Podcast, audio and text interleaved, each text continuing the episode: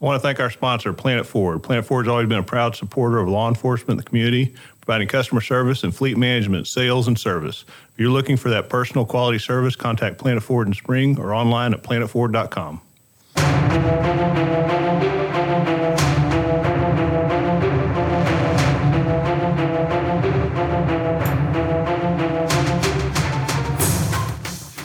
Uh, you're listening to Crime Scene Today. I'm your host, Dan Zentek, joined by co host Leslie McCauley, and we're going to be talking about current issues facing law enforcement from uh, the news and headlines that were pulled in the last part of February. So, thank you for joining me, Les. You're welcome. Thank so, you for having me. A, a couple of things. Um, that uh, sort of stood out to me. Some some uh, I guess big headlines. Um, one that sort of feeds into the other here. Uh, it was talking about um, more pedestrians getting hit, uh, more pedestrians being involved in accidents, and one of the comments that uh, was made on that. Let's see um, said that uh, U.S. pedestrian fatalities reached a 30 year high last year. This is from the New York Post. Uh, nonprofit Governors Highway Safety Association uh, quoted many factors, uh, quoting economic conditions, population growth, uh, weather condition, fuel prices, and the last part they said changing patterns of drug use and decriminalization of marijuana. You know, and one of the things, I mean, no matter what some people's opinion on decriminalizing marijuana is or, or not, we've we've often uh, wanted to talk about the the impact as far as to policing, you know, whether it's in Colorado or Washington or other place that is legal and and to a point, I guess, you know, depending on your current society, and, and I think that's really where it's sort of been left to, right? Because even though it's still federally against the law to sell marijuana, we have dispensaries all over. And this has been under um, Democrat and Republican presidents that they have not gone out federally enforcing this. So it pretty much has fallen back to local states to decide is this something you want and is this something that uh, your society accepts as far as uh, marijuana.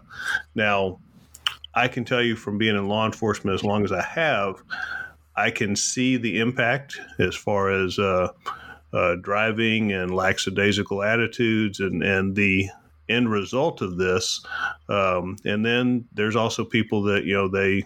Uh, you know, like they'll say, as far as people drinking, that um, they're functioning drunks, they're functioning uh, on marijuana, and they have a, a life that uh, they live with this, right? Mm-hmm. But one headline that also stood out to me, and this one just blew me away, was in Hawaii in Hawaii. Um, so this was out of the Associated Press uh, on February 15th. And Hawaii is considered decriminalizing possession of small amounts of dangerous drugs.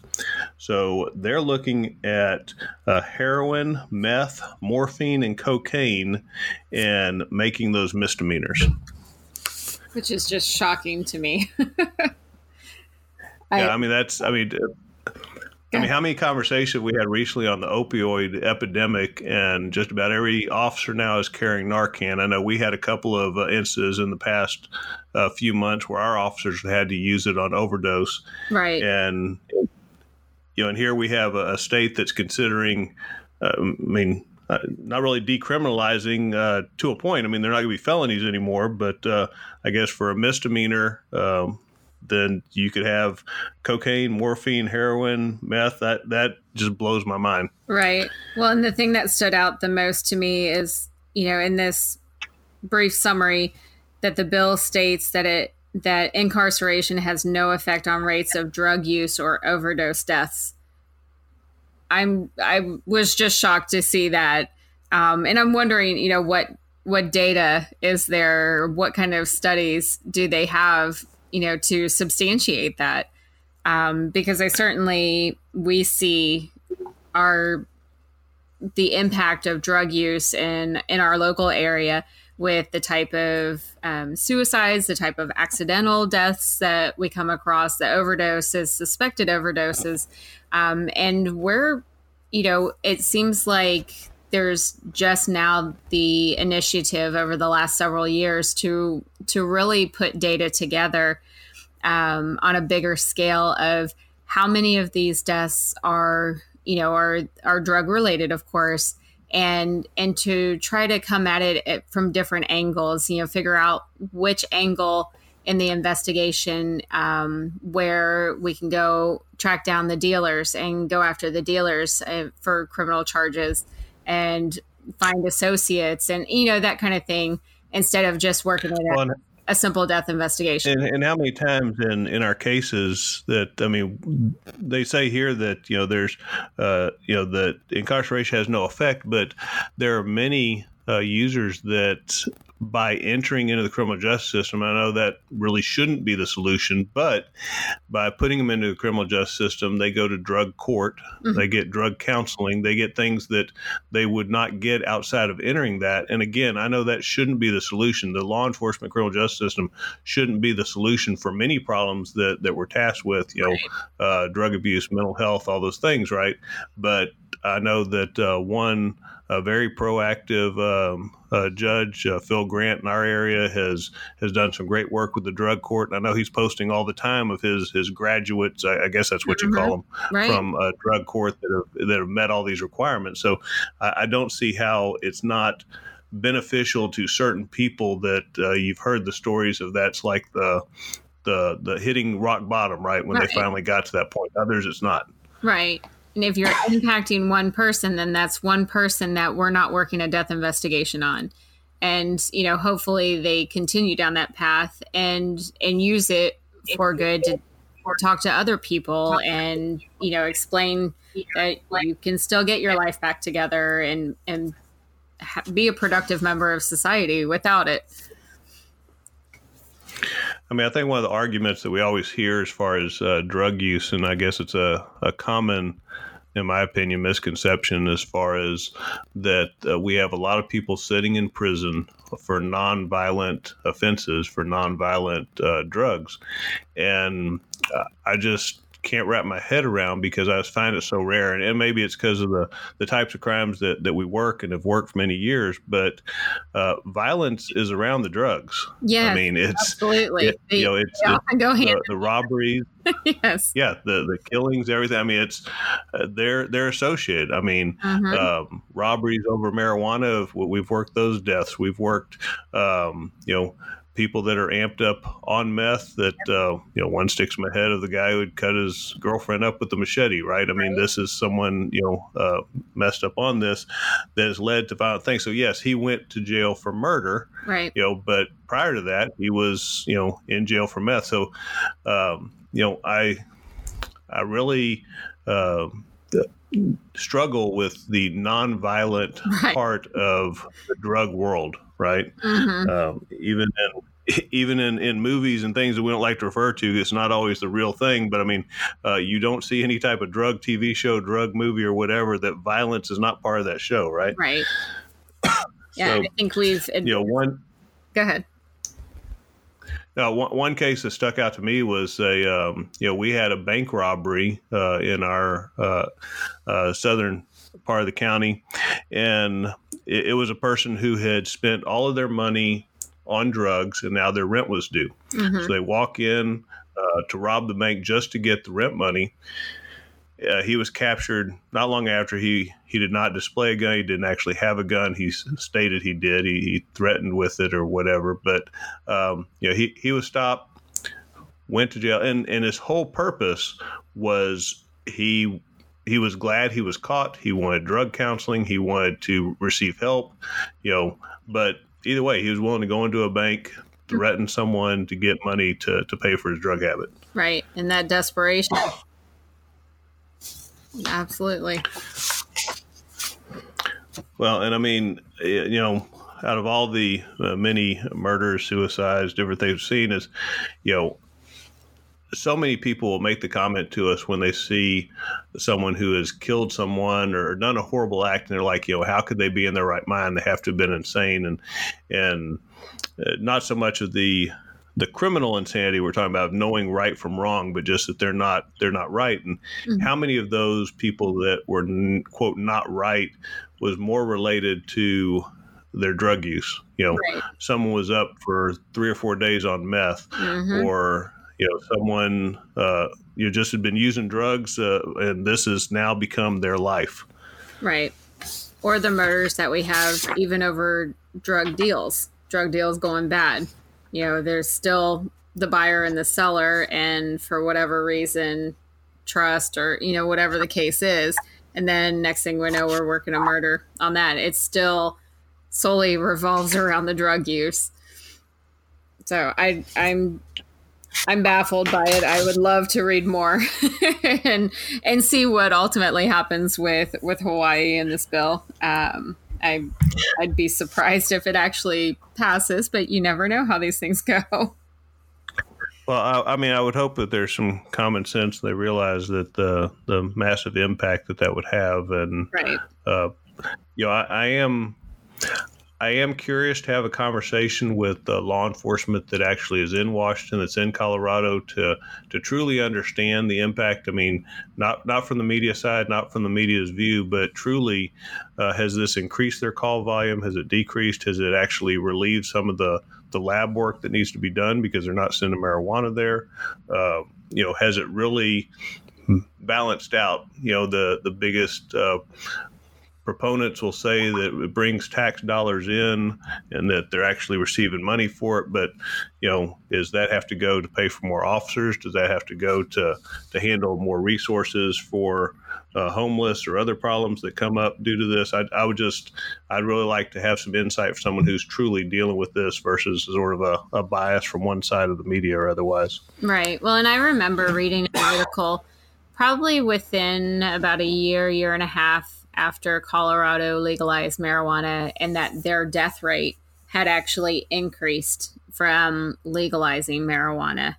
Um, so they were seeing an increase with the amount of not ov- overdose, but death relate, you know, drug related deaths since that point.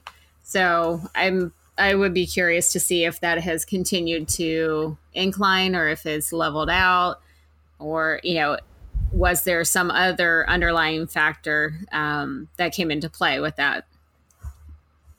So, yeah, the the one thing that uh, that I've seen just over the years, I mean, again, no matter what someone's opinion is, is the the common theme I see is the apathy level uh, when someone is using. Right. They're just very much in. I guess that's that's why you use it, right? To to not care, mm-hmm. right? And but even talking to uh, some business owners and things uh, in Colorado area, as far as hiring employees and these that that seems to be a common theme of the very. Um, uh, non-caring whether they have the job or don't have the job. It's just uh, right. you know to the the next event type of thing, right? right.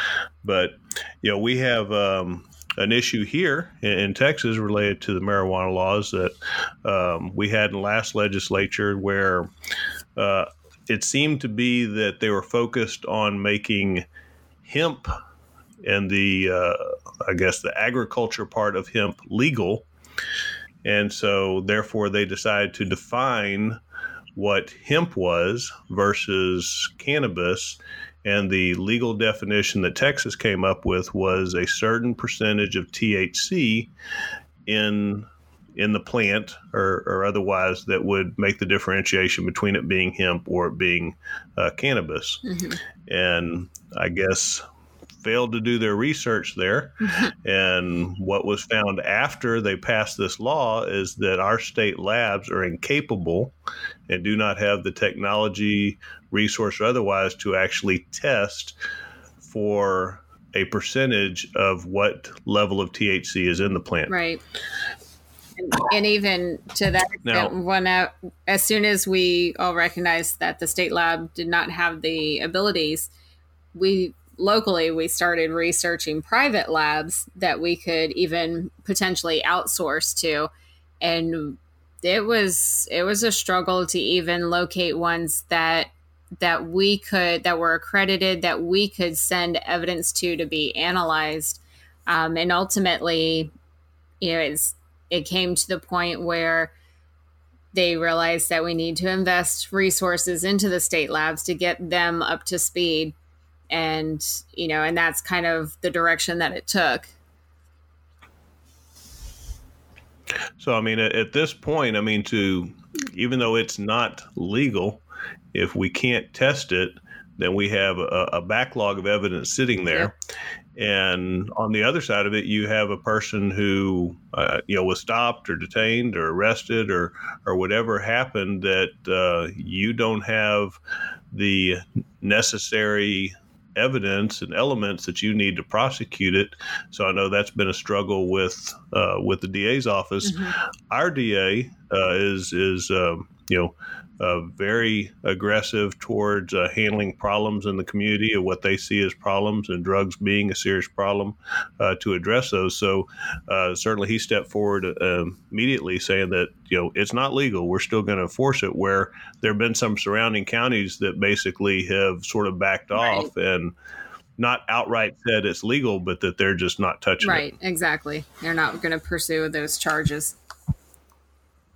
Yeah. You know, and I know in, in most recent, we've uh, uh, we've heard from DPS Labs saying that they uh, are are working on uh, testing stuff for felonies. Uh, they aren't going to be able to test misdemeanors to keep up with it. That it's more of a funding and a resource type of thing, uh, more than it is the technology at this point. They're coming along with the technology, uh, but the amount of cases that are out there is just too overwhelming without the uh, resources or funding to handle those. Right.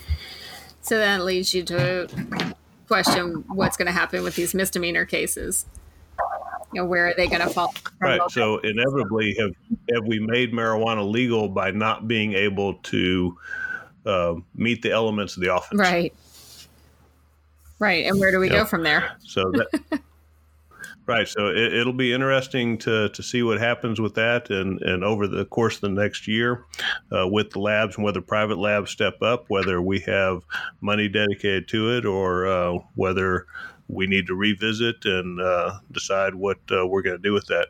You know, but it's it's also not the first time that there have been laws that I think are just sort of thrown out there, and um, without without a lot of research. There's a couple that really come to mind in the past legislatures that. Uh, I, refer to them as the feel good laws mm-hmm. that by name they sound great. They sound like something that people want, but they're they're useless. Uh, one, at least at least ours in Texas, is the uh, uh, it's supposed to be a it's not a hands-free law. It was a, a no texting while driving law, right? right? And what I found ridiculous of it is that so to read the law, it basically says you, you can't text while driving, right. and that makes sense. That's that's awesome, and, and we all know the dangers of it. But that was it, right? Meaning that the way the law is written, you can check your email. Yeah. you can post on Facebook. Yeah. You can read your Facebook. You can read your news. You could uh, all that stuff, but you just can't text. That's right. And an officer has to see you texting. Um, and if you're stopped at a stoplight, you can text. Right. So uh, you have to be moving. we have to see through your window. Yes. See that you're texting at the time. Uh, and in, in case that wasn't hard enough, they also said that uh, if it's an emergency, then, then you can text. Right. And they didn't define emergency.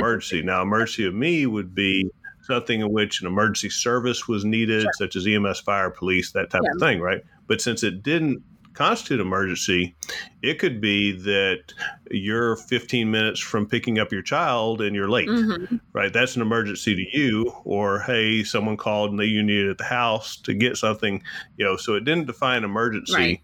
So it, it's useless, right? right? I mean, until we go back and revisit that, it's it's just one of those laws that um, sounded good. You know, again, uh, we needed a, a texting while driving law. We put one right, out there, right? right. You know, uh, you know, a true one would be a hands-free law. I mean, I, th- I think majority of people have some way to Bluetooth in their car these days, right. um, and even they have additional things like if it's not built into your car to to pay for like five dollars or ten dollars for a thing that goes on the visor or something, right? But I mean, just about every phone has the capability of Bluetooth. Absolutely. Yeah, the technology is there and, and it's no longer something where it costs an arm and a leg in order to put something in your vehicle that might not be outfitted for it. I mean, you can easily hop on Amazon and find something for ten dollars. You can go to the local store and um, and be able to to get something. Now, obviously, you know, with a little bit more money invested in it, you probably get much better quality. but the end result is it's readily available. So it's certainly feasible and a much better option, I think. Well, and I mean, we're not the only ones that uh, have had trouble with this. So, like I said, we're talking out of things that have come from news headlines. So, mm-hmm. uh, February 25th, the Associated Press Utah has a, a bill to ban drivers' handheld phone use.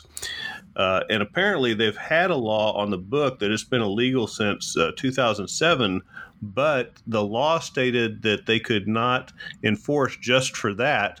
They had to enforce um, for another law on top of it, meaning that if you saw someone driving with the phone, you couldn't pull them over for that. They had to also be speeding or also be breaking some other law before you could stop them. So apparently, that's the big change: is that the fact of you using the phone in and of itself is against the law, and they actually are going to be able to enforce that. So um, we're not the only ones who who make some crazy laws that make it no, difficult. and I can imagine that that's a issue you know, the, that affects every state and probably country you know, cell phones are just a normal part of our functioning daily lives. And I think that just it's it's become so commonplace that to go anywhere, I bet any jurisdiction is struggling with these kind of laws as well.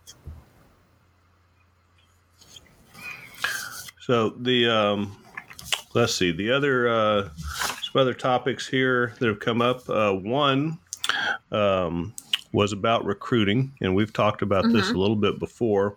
But it looks like uh, Detroit is looking to hire 400 new officers. Uh, that was out of the Associated Press. Uh, they are going to spend a half a million dollars, five hundred thousand dollars, in advertising uh, for 400 officers. Uh, they're going to run two video ads for 30 seconds. They're going to have digital media posters, billboards, and they said that um, it started in late uh, January. Applications are up by 35%. So I guess right. to a point it's working. But I guess the bigger question is so, what do you think? is, I guess, stopping people from entering law enforcement uh, now versus. Well, I think past? there's probably several several issues that are happening. Number one, so they're saying that their applications are they have increased by 30% or 35%. I would be curious to know how many of them are quality applicants. Um, are they getting, yeah, absolutely. how many are good? Right, right. Filling them out. Um, you know, I mean, we we we've had applicants who have come in for interviews, and you know, part of the screening. When was the last time you smoked marijuana? And one response was in the parking lot before I came in. Okay, clearly law enforcement is probably not the best right. fit. so, um, you know, I, don't know. We, we, we may, may be getting to that point. I mean, we just talked about the marijuana. right. I mean, and, know, right, right. Um, but I, I mean, I think to me, what I see the bigger issues as far as facing society is the general outlook and tone towards law enforcement that is, is sweeping across our country. Um, and I still believe that there are way more people that support law enforcement and public servants in general than people who are anti police. However, the, um, I don't know what's the word. The, I, I yeah. think the media sort of drives that too. I mean, when I mean, we, we've had some class. I know you went through some too. One of the leadership training courses that travels around the country is called mm-hmm. FBI LEEDA uh, for law enforcement, and we had some uh, instructors come down. Again, they teach all over the nation, and and uh, they were, of course, down down here in Texas, and they made the comment that uh, they uh, they were glad not to be in law enforcement as it is right now and they know the struggles that we're going through with the public mm-hmm. and the community and um, the the problems that they've had and this that and other and, and everyone just has sort of a strange look on their face and we're mm-hmm. like what are you talking about and apparently they had come from some of the more northeast of the country where there are some uh, big problems between uh, police and citizens the community and building right. those relationships and you know pretty much down here we're like right. we don't have that problem extreme. i mean don't, don't, get me wrong i mean there's there's some conversations to be had in certain parts of the community to build those relationships that's not what i mean but uh, for the most part right but but we have so mm-hmm. much support out there um, you know during uh, during the hurricanes, there was not a time right. we had to worry about food. Uh, we had so much delivered up to the station. If we're ever out, it's always thanking us for, mm-hmm. for our service and, and for what we do. And it's more rare that we have someone that is uh, outwardly against uh, the police or what we do uh, than it is not here. And, and I guess that's unique to this and, and, not to other areas of the country. So, yeah, I mean, that, that certainly plays a factor. And I think the media mm-hmm. driving that. Um, right. of those issues, right? I mean, it's it's whatever right. makes the story. And I think the social media factors in as well you know when when we were both on patrol and you know certainly the officers that were in the field well before us we didn't have to worry about the cell phones being so readily available and people videotaping everything i mean we we didn't have to worry that if we were in a fight or we there was some other incident going on that we couldn't count on the witnesses and the bystanders to you know, to come to our aid if necessary or something like that versus you hear these stories of, you know, there's a struggle on the side of the road and there's people that are standing by just videotaping so they can put it on YouTube or something like that. Um, you know, that that didn't factor into our our daily lives as police officers during that time. I mean, it just it wasn't there.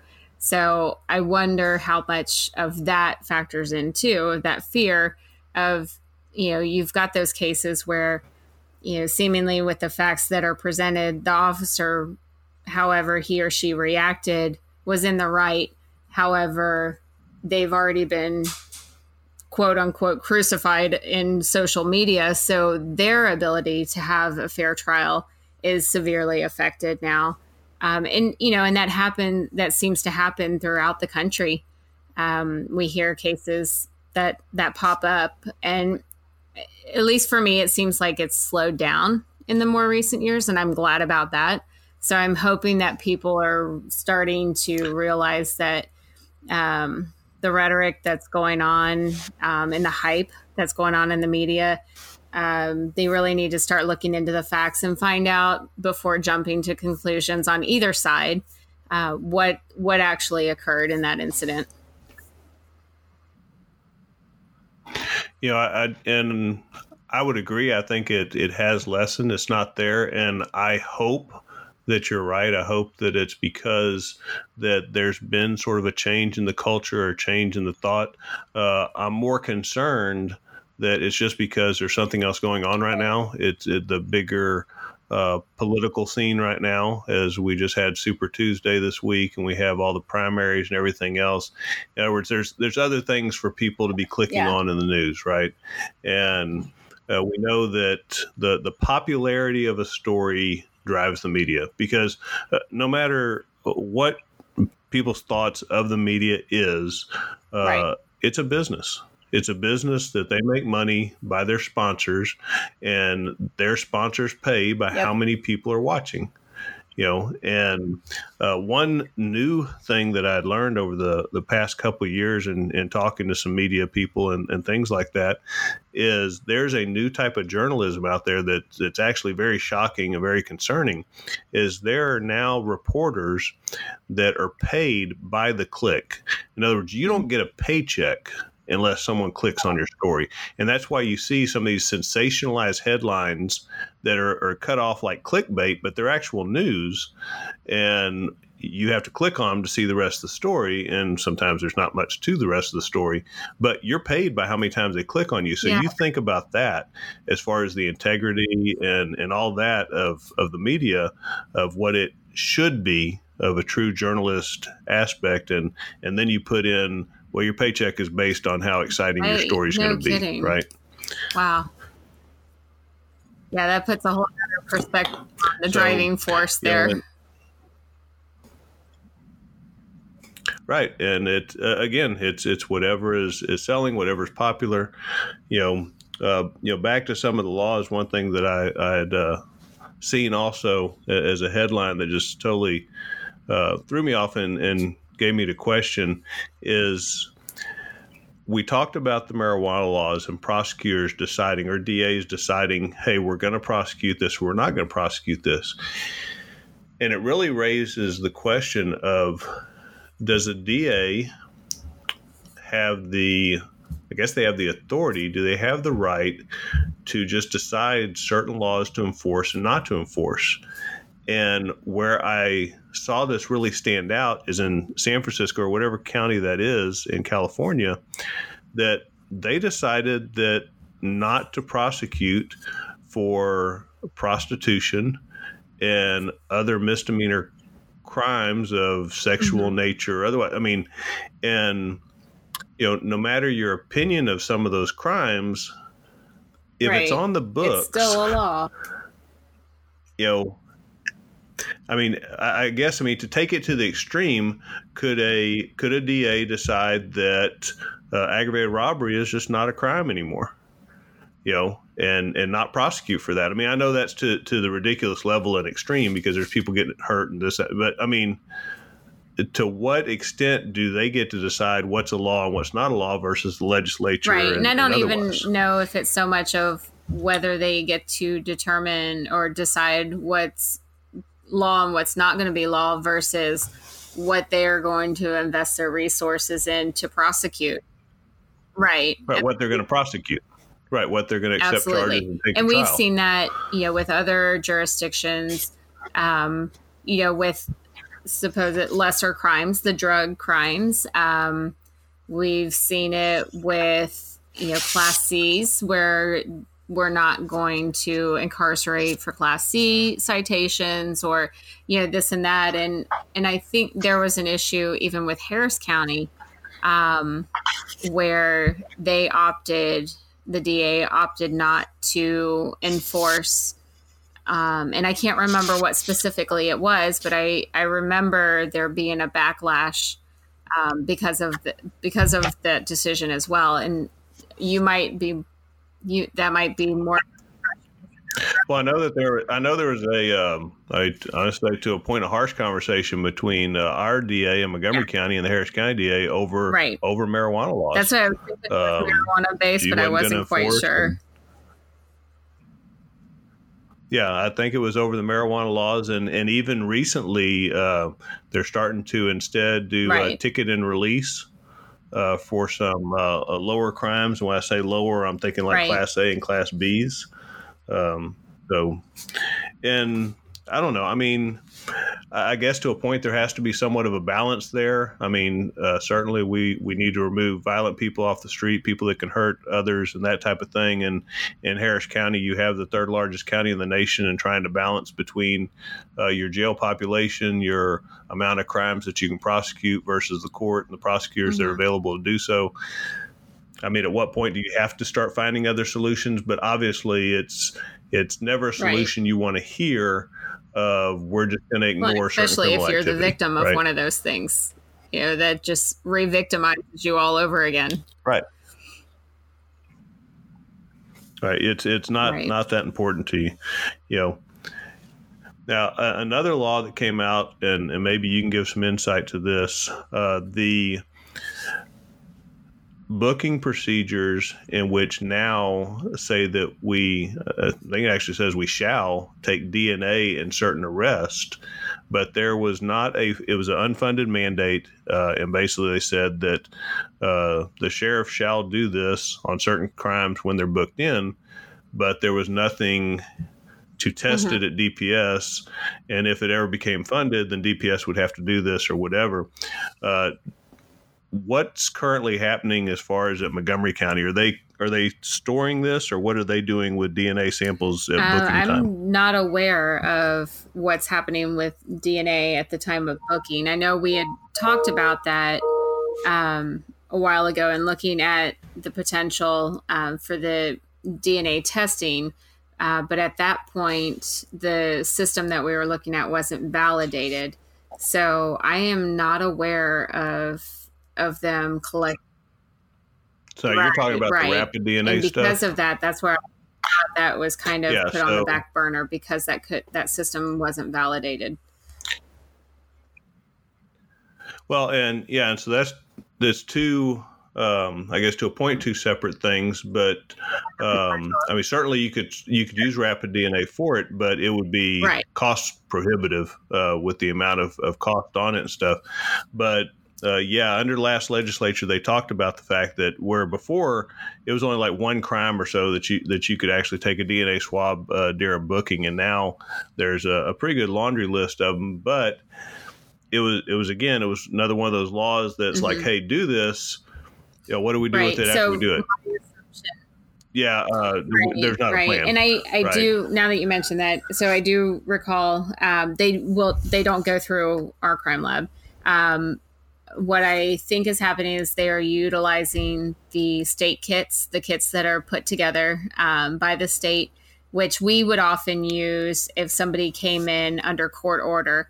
Then we would collect DNA, and it's a addressed, you know, it's an assembled kit provided by the state and which is sent back to the state. So I believe that's probably what they are using um, to where it doesn't come through Well, I our mean, office, so make I'm not fully aware of the procedures. Um, but that would be that would make the most sense that they collect it and then it goes right into the mail back to the state.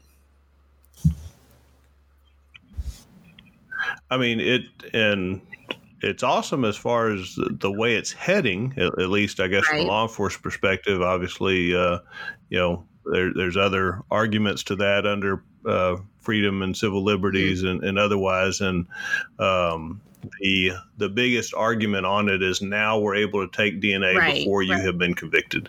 And the law is also very specific to the fact that if you are found not guilty, if you are not convicted, that that Right. DNA has to be destroyed. And uh, matter of fact, you know, also from the headlines of uh, uh, February 20th, New York Times, uh, New York police to remove DNA profiles of non-criminals from databases. They had uh, 82,000 profiles um, that came under fire because they were people again that uh, were uh, not uh, convicted, uh, that were taken during time. So uh, they had a local uh, a local database, uh, which again is great in the Mhm. big scheme of things. Um, and the idea behind that is if we were able to take people that were booked in and have a local database, uh, one of the problems that we talked about earlier with the state lab is they don't have the resources many times to do uh, DNA on property crimes. They'll do it on uh, violent crimes, those type of things. So you have a lot of burglars out there that you could take a DNA swab, and if you checked against your local databases, we're well aware many criminals are repeat offenders. We've had them in for for this or that. It goes back to our drug conversation. They may Mhm. have come in for drugs. Uh, now they're breaking into houses to pawn Right. stuff to get more drugs. That if they're in a local database, you get a hit and, and can have that. So, I mean, I, I think the the idea behind it is great. I think it's sort of the future of law enforcement as far as us having that. Um, you're right. The the rapid DNA, which is about the size of an Mhm. Intoxilyzer machine, um, you know, not much bigger than than just a, a box Right. that you would sit on a table, and doesn't require a great deal of, of Right. knowledge on how to work it.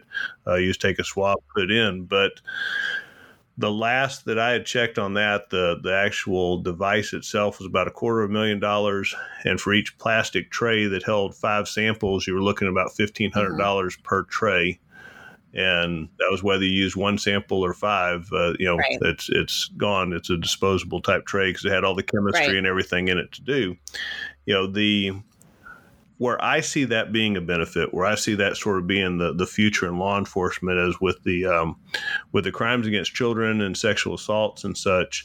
You know, if currently, if I have a he said she said, and I have a um, young child and she's claiming that her uncle sexually assaulted her, and you know I have biological fluid, and that's on the scene, and I can test that against a known sample of the uncle.